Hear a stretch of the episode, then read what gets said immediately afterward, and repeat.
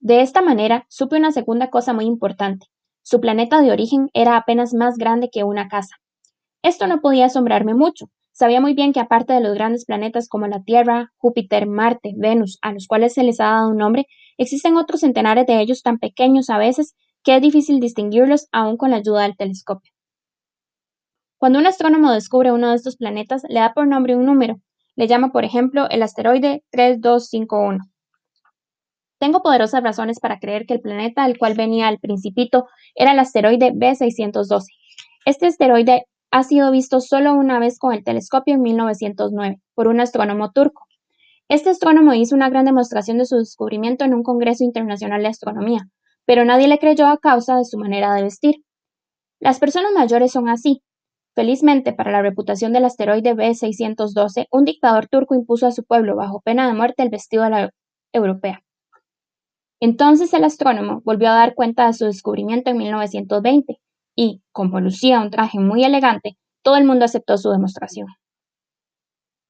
Si les he contado de todos estos detalles sobre el asteroide B612 y hasta les he confiado su número, es por consideración a las personas mayores. A los mayores les gustan las cifras. Cuando se les habla de un nuevo amigo, jamás preguntan sobre lo esencial del mismo.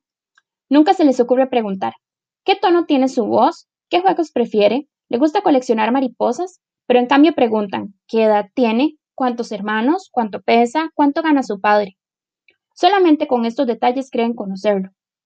Si le decimos a las personas mayores, he visto una casa preciosa de ladrillo rosa, con geranios en las ventanas y palomas en el tejado, jamás llegarán a imaginarse cómo es esa casa. Es preciso decirles, he visto una casa que vale cien mil pesos. Entonces exclaman entusiasmados, ¡Oh, qué preciosa es!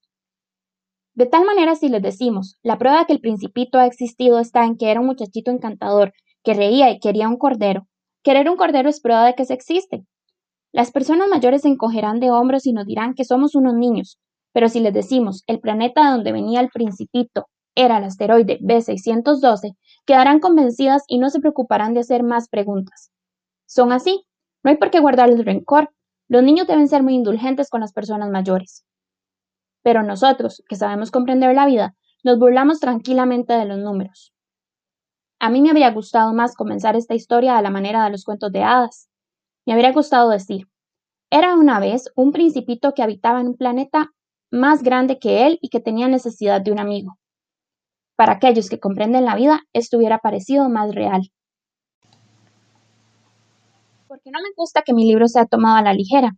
Siento tanta pena al contar estos recuerdos, Transcurrieron ya seis años que mi hombrecito se marchó con su cordero. Intento describirlo aquí sencillamente para no olvidarlo. Es triste olvidar a un amigo. No todos han tenido esta oportunidad.